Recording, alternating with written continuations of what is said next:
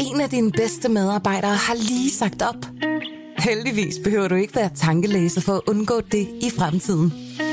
WinningTemp indsamler data gennem hyppige og anonyme medarbejderundersøgelser, så du lettere kan mærke pulsen på dine medarbejdere og støtte der, hvor der er behov. Kunder som Alfa Laval, Orkla og Volvo bruger allerede WinningTemp og ser, at det øger trivsel, reducerer turnover og hjælper med at fastholde talenter. Få gratis gennemgang allerede i dag på winningtemp.com. Berlingske.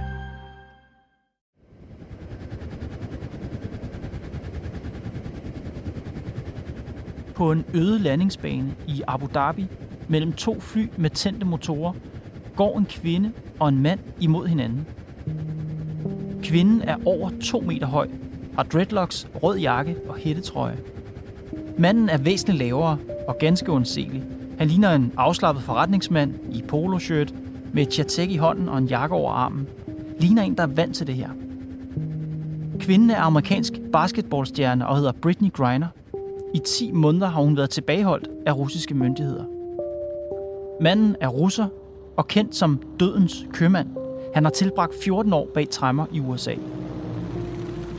Torsdag blev de to så udvekslet i Abu Dhabi som to brækker i et spil mellem Rusland og USA. I dag taler jeg med seniorforsker ved DIS, Flemming Spidsbol. Han siger, at russerne har brugt ufine tricks. Men ufint i forhold til hvad? Er stormagtsspillet ikke altid koldt og kynisk? Har Biden-administrationen i virkeligheden vist svaghed over for Putin? Det handler Pilestred om i dag. Mit navn er Kåre Svejstrup. Velkommen.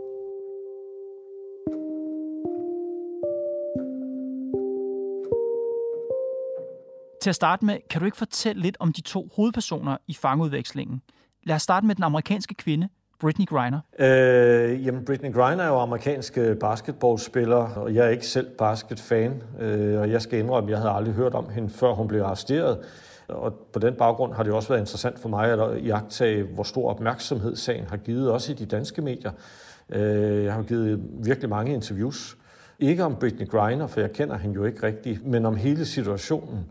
Og deri finder vi jo også en del af årsagen til hele, hele affæren måske. Ikke? Altså at det er en høj øh, profileret person, det er en meget politiseret situation, der bliver skabt, øh, og som, øh, som skaber genlyd rundt omkring, inklusive også i de danske medier.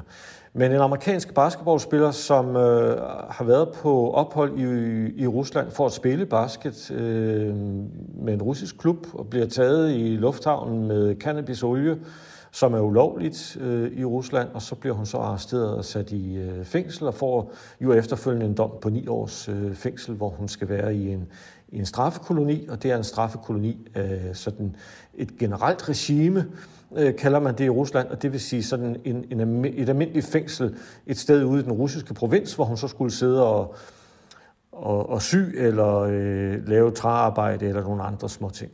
Tror du, det har været planlagt? Altså fra starten af, inden man anholdt den, har, de, har det hele været orkestreret?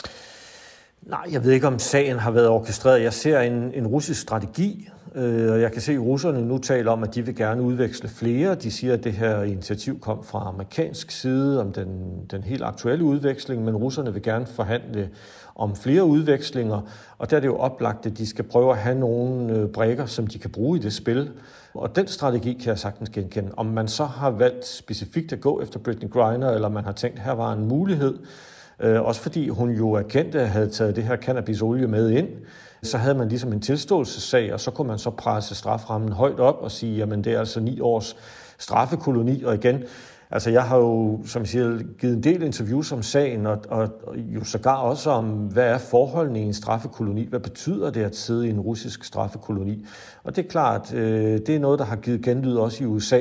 Som en, en dansk journalist sagde i et interview, så, så ser man for sig sådan folk, der går rundt med en stor jernkæde og en jernkugle om benene, og så, og så, øh, og så hugger de hugger de sten i stykker osv. Sådan er det jo slet ikke. Men hvis det er det billede, russerne kunne have held til at fremdyrke øh, og få ud i især den amerikanske offentlighed, så, øh, så vil det her jo være en, øh, en værdifuld brik i sådan et spil. Den amerikanske regering siger til New York Times, at de mener, at anholdelsen af Griner i sin tid var et forsøg på at presse USA for deres involvering i Ukraine. Ser du det også sådan? Øhm, nej, ikke rigtigt. For mig vil vil Britney Griner være en lille brik i et meget, meget, meget, meget stort spil om, hvad der sker i Ukraine. Så hvis det var meningen, man ville bruge Britney Griner øh, til at lægge pres på amerikanerne, så de ikke leverede de der forholdsvis avancerede våbensystemer til, til Ukraine, så tror jeg, at det vil være, øh, det vil være skyde ved siden af. Altså det her, det er mere, det er jo ikke en til en udveksling, men det er mere det plan, vi taler. Altså have en enkelt person og så udveksle vedkommende for for en anden person, eller måske flere personer, men, men måske ikke koble det på noget så stort som, øh, som krigen i Ukraine. Det er trods alt den største krig i Europa siden 2. verdenskrig. Så lad os tale om den anden øh, fange, der er blevet udvekslet, Viktor Baut. Hvem er han? Ja, Viktor Baut, eller Viktor But, øh, som han jo egentlig hedder på russisk, er en øh, sovjetisk øh, russisk våbenhandler, øh, som øh, jo har en, et, et, altså et meget øh, blakket ry, øh, meget interessant person, kontroversiel person, født i øh, Dushanbe i Tajikistan, øh, hvor jeg selv har arbejdet, helt over sådan i den allerste krog, yderste krog af det tidligere Sovjetunionen, lige nord for Afghanistan, og havde kontakter øh, ude i den region, ude i Centralasien, kontakter ind i Afghanistan, øh, som han kunne bruge senere hen, blandt andet til, øh, til våbeneksport. Og han begyndte så sådan i, de, i 90'erne, en del med, øh, kan man sige, under den lovløshed, der var i, i Rusland på det tidspunkt, at sælge våben rundt omkring. Og efterhånden så begyndte den slags jo at komme under statens kontrol, og øh, der begyndte han så at agere som en form for for våbenhandler for den russiske stat, kan man sige. Det er jo også derfor, at den russiske stat nu har kastet så mange ressourcer ind på at få ham udleveret, og det er jo fordi, han har gjort et arbejde, som, øh, som jo ikke bare den russiske stat øh, er begejstret for, men som jo foregår inden for rammerne af det, som den russiske stat tillader og ønsker, og det er jo det, der er blevet vilkårene. Så, så våbenhandler øh, blev arresteret i Thailand øh, i 2008, hvor han så sad fængslet noget tid, og så blev han så derefter udleveret til USA, hvor han så sidder fængslet siden. Og du siger, at han har et blakket ry. Øh, så tænker jeg, det har alle våbenhandlere vel på et eller andet plan. Altså, kan du komme med nogle eksempler på, hvor, hvor snavsede handler han har lavet? Ja, så blakkeri, det er jo fordi, det foregår øh, på den her måde, hvor, øh, hvor, øh, hvor myndigheder helst ikke må blive involveret. Der foregår jo våbenhandler øh, hver eneste dag. Øh, masser af firmaer, som handler med våben, og de gør det helt åbent, og de gør det, så det er transparent, og det kan kontrolleres og alt muligt. Øh, det har vi jo også i Danmark. Øh, men det her, det er jo sådan en form for, øh, kan man sige, rollen som, som en form for mellemmand, som øh, opkøber våben, og så via nogle lukkede kanaler, som ikke rigtig kan, øh, kan kontrolleres og, og, og, og følges, forsøger at få våben frem til de øh, steder, som måske ellers øh, øh, er vanskelige at forsyne. Øh, og det kan være på grund af forskellige sanktioner. Der kan være regeringer og stater, som, øh, som ikke vil, selv vil sælge. Øh, så er der jo altid et marked, og der er altid nogen, der, der, der træder ind ligesom udfylder det tomrum. Og det er jo altså sådan en rolle, som Victor Baut har, har udfyldt. Og han har altså andre med, man kan sige, at han har leveret våben til krigsforbrydelser? Ja, det har han sikkert. Altså det amerikanerne øh, anholdt ham for og fik ham fængslet for, det var, øh, det var bidrag til, øh, til terroraktioner. Så, så det har været sådan i den helt skumle ende af, af, af, af det spektrum.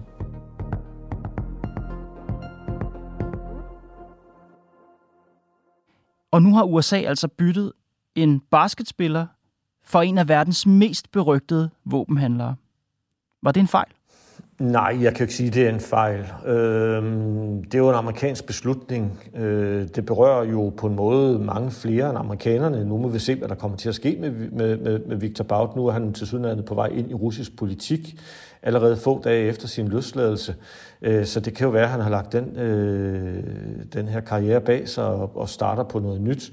Men, øh, men, men det er klart, det, det kan muligvis have konsekvenser ud over øh, de amerikanske interesser. Men ellers er det jo amerikanerne, der har, der har givet sig på det her Øh, de, har, øh, de har løsladt øh, Victor Bau til gengæld for at få øh, Britney Griner, en, en, en basketballspiller, og, og, og hvad der sådan vejer tungest der, det, det, det er svært at sige. Men det er jo, det er jo politisk øh, ønske, en politisk beslutning fra USA, at man er villig til at tage det skridt. Men Flemming, selvfølgelig kan man, man kan jo ikke opgøre et enkelt menneskes øh, værdi i forhold til et andet. Det, det kan vi i hvert fald ikke så godt lide normalt at gøre. Men mange ser det her som en ydmygelse, fordi øh, russerne simpelthen har fået den her våbenhandler for let. En basketspiller i bytte med en våbenhandler, det er simpelthen for let. Hvad, hvad siger du til det? Jamen, der er jeg da på mange måder enig, men jeg kan ikke sige, at det er forkert at gøre det. Det er jo amerikanernes beslutning. Den måde, jeg kan formulere det på, det er måske, at russerne har vundet. Men det betyder ikke, at amerikanerne har tabt. Og det kan være lidt underligt, fordi sådan vil vi jo normalt ikke se på det. Men hvis amerikanerne føler, at de har gjort det rigtige, og de har gjort noget, som faktisk de var nødt til at gøre, og de har fået hende ud, og de har kendt, det er prisen for at gøre det, og det er det, vi må øh, betale, så, øh, så, så er det jo den beslutning, de har truffet. Russerne ser det helt klart som en sejr. Øh, den måde, det bliver præsenteret på i Rusland, det er, at det er en stor sejr, det er amerikansk svaghed. Øh, præsident Biden er svag, fordi han har gjort det her. Det amerikanske system er svagt. Og det er jo noget af det, der ligger i, i selve præmissen for, for udvekslingen. Ikke? Som jeg sagde tidligere, altså den enorme opmærksomhed, der har været omkring Britney Griner. Altså som jeg jo også selv har følt i masser af interviews, som jeg har lavet til danske medier om Britney Griner. En person, som formoder jeg forholdsvis få i Danmark kendte på det her tidspunkt, da hun blev arresteret. Øhm, og det er jo noget af det, der er, øh, kan vi sige, at drivkraften, øh, rationalet bag den russiske strategi, det er at finde nogle folk, hvor der er en opmærksomhed, og hvor der er en politisk følsomhed omkring de her personer. Og, og så, kan man, så kan man måske få udvekslet i det her til siden lidt ulige forhold. Men du siger, øh, Flemming, at du vil gå så langt som at sige, at russerne har vundet, men amerikanerne har ikke nødvendigvis tabt. Det har de vel, hvis folk tænker mindre om Biden på grund af den her byttehandel. Hvis verden over, man synes, jamen det er for lidt, de har fået igen. Ja, det kan, det kan man sige. Det kommer jo an på, hvordan det bliver modtaget, og der har jeg ikke set tilstrækkelige reaktioner. Jeg kan sige, at de russiske medier, politikere, de er enige om, at Rusland har vundet, undskyld, og USA har tabt, fordi Biden er svag. Men mange andre lande vil sikkert reagere på samme måde øh, hvor man tænker, nu er der ligesom en form for politisk afpresning. Der er en af vores statsborgere, som sidder fængslet i et stærkt autoritært styre. Vi har ikke nogen kontrol over det, vi har ikke nogen adgang til det. Det er vanskeligt for os overhovedet at finde ud af, hvad der sker. Det er en virkelig, virkelig dum situation. Vi er nødt til at betale prisen for det. Det er vi ærgerlige over, men det er det, vi gør, fordi det er det, vi ønsker at gøre. Kan du sige noget mere om, altså historisk, om fangudveksling mellem USA og Rusland? Hvad, hvad trækker den her uges historie tråd til? Fangeudvekslingen mellem Rusland og USA nu trækker jo tråde til tidligere udvekslinger, som vi har set også mellem, øh, mellem Rusland og USA, men jo også mellem Sovjetunionen og USA. Og øh, Rusland betragter jo sig selv som efterfølgerstaten til Sovjetunionen, og det vil sige også i de russiske medier, der betragter man det så at sige som, som vores på en måde fangeudvekslinger. Ikke? Så, så, øh, så de har sådan et historisk perspektiv øh, på det, og det har de også nu, når de præsenterer den her aktuelle sag. Og det har været fangeudvekslinger, som har, har været meget blandet. Det har været spioner for spioner, men det har også været menneskerettighedsforkæmpere for spioner, for eksempel. Øhm, øh, mange forskellige sager, hvor, hvor der har været et ønske fra, øh, fra amerikansk side, især måske om at få, få folk ud. Øh, og det kan være menneskerettighedsforkæmper, det kan være øh, politiske fanger, øh, men nogle af amerikanerne har følt, at de har været nødt til at, at agere, og så har de betalt en pris for det, og i mange tilfælde har de jo så, hvis vi vil kigge på sådan et, et øh, øh, forholdet øh, sådan, øh, i udveksling, så har det ikke været en til en. Og igen betyder det ikke, at amerikanerne har tabt. Det betyder bare, at de har besluttet sig for, at det er en pris, de gerne vil betale for at hjælpe for eksempel menneskerettighedsforkæmpere eller politiske fanger i Rusland, at så udveksler de øh, russiske spioner eller andre øh, for de her pågældende mennesker. Så igen, selvom vi ikke kan rigtig tillade os at sætte værdi på menneskeliv, så over historisk set, så har USA givet mere for at få deres øh, fanger ud end omvendt. Ja, jeg tror historisk set, så har amerikanerne givet mere for at få deres fanger ud, men russerne har i nogle tilfælde også i andre øh, sammenhænge, for eksempel i forhold til Georgien, øh, i forhold til Ukraine, også nogle gange givet mere. Så det er lidt forskelligt, men, øh, men i, sådan i det meget specifikke forhold mellem Sovjetunionen og, og USA, der har amerikanerne nok givet mest.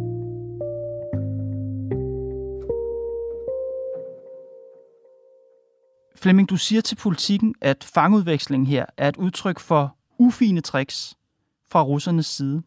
Hvad mener du? Jamen, der mener jeg, at den her strategi med at tilbageholde folk, i det her tilfælde jo på, på, et, på et reelt grundlag, øh, Britney Griner har jo erkendt, at hun havde taget cannabisolien med ind i Rusland, men, men så, øh, så presse straffen op, øh, gør det hele meget synligt. Vi ser billederne af hende blive ført ind. Øh, i håndjern. Vi ser øh, billederne af hende, blev før, hvor hun blev ført ud. Øh, usikkerhed om, hvor hun faktisk befinder sig henne. Amerikansk ambassade har svært ved at få øh, adgang til hende, og så lige pludselig så lykkes det så, og så finder de ud af, hvilken straffekoloni hun er overført til osv. Altså for mig ser der ingen tvivl om, at russerne har forsøgt at presse maksimalt ud af den her, og det har været en succes for dem, fordi de har haft held med det. Men på den måde en form for politisk afpresning, altså hvor man tager lad os bare være lidt grove, og så siger man tager et gissel, som, øh, som man holder tilbage og siger, jamen, har I tænkt jer, hvad vi I give for at få hende? Øh, og hvis ikke I vil give noget, så kommer hun altså til at sidde her øh, og, og lave bogreoler i de næste ni år, øh, som den eneste udlænding, øh, som den eneste lesbiske kvinde, måske i hvert fald som den eneste sorte kvinde i hele det her fængsel. Hvad har I tænkt jer at gøre ved det? Og på den måde øh, lidt ufine tricks. Og jeg tænkte, at jeg læste øh, Flemming, er det ikke bare sådan spillet er? Altså er det ikke bare koldt og kynisk stormagtsspil som altid? Jo, det er det, og øh, det skal vi nok i stigende grad vende os til igen. Øh, vi har jo allerede set det i, i en del år, øh, men i stigende grad, ja, øh, erkend, at det, øh, det er sådan, det er. Øh, det er muligt nu også med de her udvekslinger, der har været, altså senest den, den her meget højprofilerede udveksling mellem øh, Griner og, og, og, og Bout, at det vil åbne for flere udvekslinger, men jo måske også for en politik, hvor stater i stigende grad vil forsøge at skaffe sig de her brækker, øh, så de kan udveksle. Men hvis vi forestiller os den omvendte situation, øh, lad os forestille os en russisk berømthed, lad os sige skakspilleren Sergej Kajakin, han bliver taget med kokain i tasken i USA, og så bliver han dømt for besiddelse og bliver sat i fængsel. Og efterfølgende ender det med en fangudveksling med den spionagedømte Paul Whelan vil det så også i dine øjne være ufine tricks af amerikanerne? Øh, det, det, det vil komme an på omstændighederne. Helt bestemt. Øh, hvad er det, han har taget med, og, og, og så videre. Det, det har jeg vanskeligt ved at vurdere. Jeg vil også synes, det var underligt, hvis Kirjakin, hvis han havde kokain med, at han ikke, øh, at han ikke blev dømt for det. Øh, selvfølgelig. Og, og, det, og det er jo det samme også med Britney Griner. Det er klart, hun skal jo ikke tage cannabisolie med ind i Rusland, som er forbudt, og, og så tro, at bare fordi hun er en kendt amerikansk basketballstjerne, så kan hun slippe fri for det. Så det er jo ikke det. Men, men det er mere tænkningen om det, hvorledes man kan man kan bruge det strategisk, altså det her med at tænke i effekter. Øh, vi har noget, vi gerne vil opnå, hvordan kommer vi derhen? Det kan vi gøre på den og den og den måde, og en del af tænkningen er, kan vi frygte i hvert fald, har vi god grund til at, at tro, er også, at man tænker sådan om brugen af, af personer til udveksling, altså opnå forskellige effekter der.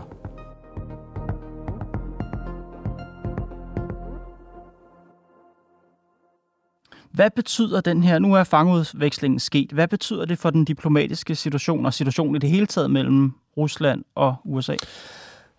Øh, hele fangeudvekslingen vil øh, forværre det forhold, der er mellem de, øh, de to lande.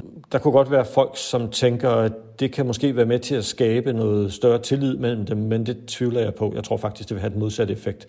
Jeg tror, at det her det vil blive set som en... Øh, en meget vanskelig og ubehagelig situation. Netop det her med, at man, altså amerikanerne vil betragte det som, at russerne har taget en form for politisk gissel, som de ville.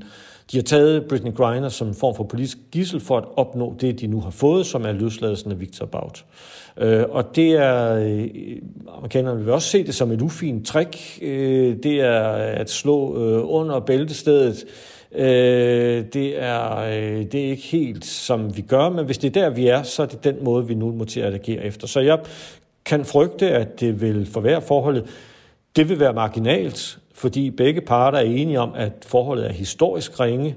Øh, så det her det er bare en, et, et lille bitte, bitte element, der bliver lagt til noget, som foregår andre steder, som er meget voldsommere. Det er jo for eksempel krigen i Ukraine. Men jeg tror det, desværre, det vil være forkert at se det her som kan man sige, en tillidsskabende foranstaltning mellem de to. Jeg tror, det vil have den modsatte effekt. Ja, du siger, at hele sagen om Griner på en eller anden måde er et slag under bæltestedet fra russernes side. Når du siger, at situationen forværres, forventer du så også slag under bæltestedet fra amerikanernes side? Ja, det, det, det kunne der sagtens være. Øh, bestemt. Hvad kunne det være for nogle slag? Hvad kunne, hvad kunne amerikanerne finde på? Jamen, de kan jo givetvis også finde på alt muligt forskelligt. Det kan jo også være arrestation af folk, men det kan også være mange andre ting, hvor de, hvor de begynder at tænke anderledes. Altså, øh, der taler vi jo om det, vi kalder strategisk kultur, som er den måde, hvorpå man tænker især om brugen af militær magt. Men vi kan også tænke om strategisk kultur som den måde, hvorpå man kan undertvinge andre. Man kan tvinge nogen til at gøre noget, som de ellers ikke ville. Og der taler vi om, om, om at stater har en mere eller mindre robust strategisk kultur. Det er jo en eufemisme for, at den er aggressiv.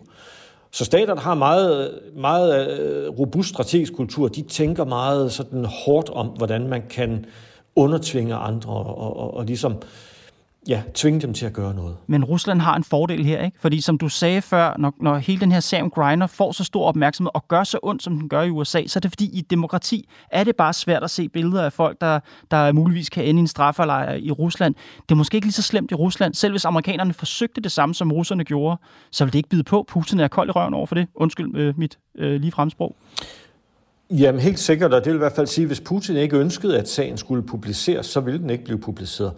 Nu er det jo sådan, at russerne generelt publicerer mange af de her sager, som jo som, og præsenterer dem som udtryk for, at amerikanerne netop øh, spiller meget ufint, ikke? At, de, de, øh, at de slår under bæltestedet, og, og det er en del af den her samlede strategi mod Rusland. Men i det omfang, russerne ønskede, at en, en sag skulle nedtones, så ville den jo bare blive nedtonet i medierne. Øh, så ville den slet ikke få den samme øh, politiske sådan, øh, resonans i, øh, i Rusland, som, som Griner-sagen har fået i, i øh, USA. Du siger, at forholdet mellem de to lande kan faktisk ikke rigtig blive værre, end det er i forvejen. Så ja, forholdet er skidt, men siger sagen noget om styrkeforholdet mellem Rusland og USA? Nej, sagen siger ikke rigtig noget om styrkeforholdet, synes jeg. Den siger noget om en sårbarhed på nogle meget specifikke områder. Og det er for eksempel denne her sårbarhed i forhold til offentlig mening. Og det kunne også være andre sager, hvor amerikanerne øh, slet ikke ville være sårbare på samme måde i forhold til andre personer. Lad os se Whelan igen, hvor nogle amerikanere måske er i tvivl og tænker, okay, det kan godt være, at han har spioneret. Måske svært for os at gennemskue, hvad der er sket, så har han taget sin straf, eller han tager sin straf i Rusland, og på et tidspunkt, så bliver han løsladt, og så kommer han hjem, og så kan vi så fejre ham som en, som har været med til at understøtte øh, USA's sikkerhed og arbejdet for USA's interesser. Men, men den har måske ikke den samme følsomhed øh, i den amerikanske offentlighed. Så, men, men, men der er en ulige øh, forhold, når det gælder som udgangspunkt i hvert fald de her sårbarheder i forhold til den offentlige øh, mening. Men det betyder ikke, at, at russerne er stærkere end amerikanerne. Tværtimod, amerikanerne kan også godt øh, finde andre måder at agere på, hvis det skal være, øh, hvor de kan presse russerne. Og måske en af grundene til, at russerne agerer nogle gange, eller meget ofte, ufint, det er fordi, de føler sig presset i forhold til, til en lang, lang række andre redskaber, som de vil kunne bringe i anvendelse.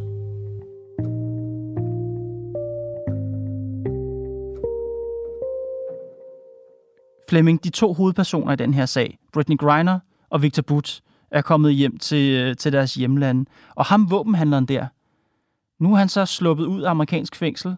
Hvad skal han lave nu? Ja, Victor Butt er øh, allerede blevet en stor stjerne i, øh, i Rusland. Han har lavet store interviews, øh, hvor han har fortalt om øh, sin begejstring for Ruslands præsident Putin. Han sagde i et interview, at han havde Putins portræt hængende i sin celle i fængslet i USA.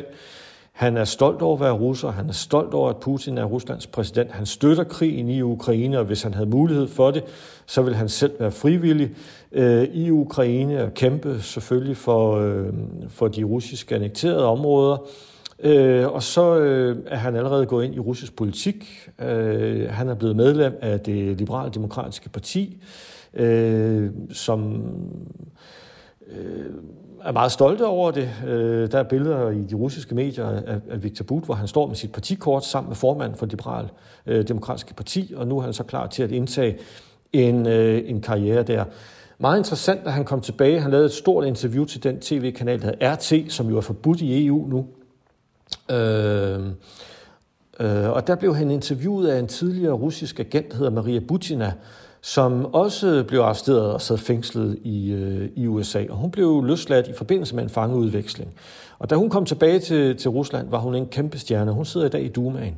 Så må ikke der er en politisk karriere for, for Viktor Butz. Øh, jeg kunne forestille mig, at han kunne komme ind i parlamentet, og så vil han kunne sidde derinde øh, på samme måde som styret i Rusland trækker en række af de her folk omkring sig og, og placerer dem, blandt andet i parlamentet, men også andre steder, og er med til at dyrke sådan det der øh, hyperpatriotiske, der nu er under udvikling i Rusland. Jeg tror, du i en kommentar skrev, at det her det var en form for nationalisme på steroider.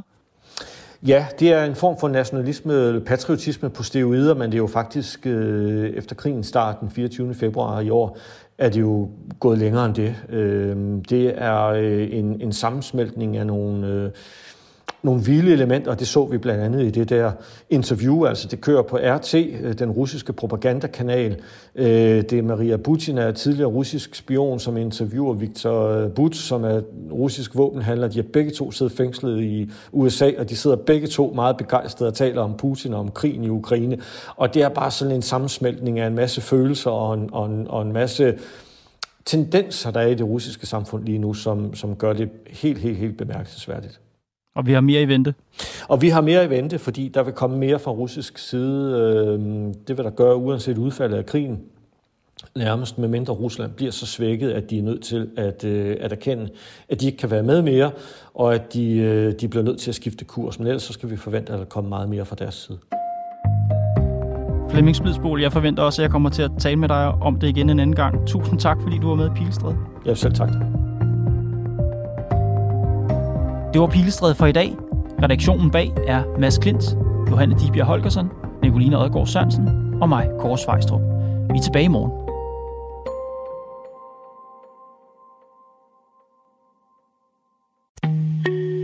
En af dine bedste medarbejdere har lige sagt op. Heldigvis behøver du ikke være tankelæser for at undgå det i fremtiden. WinningTemp indsamler data gennem hyppige og anonyme medarbejderundersøgelser, så du lettere kan mærke pulsen på dine medarbejdere og støtte der, hvor der er behov. Kunder som Alfa Laval, Orkla og Volvo bruger allerede WinningTemp og ser, at det øger trivsel, reducerer turnover og hjælper med at fastholde talenter. Få gratis gennemgang allerede i dag på winningtemp.com.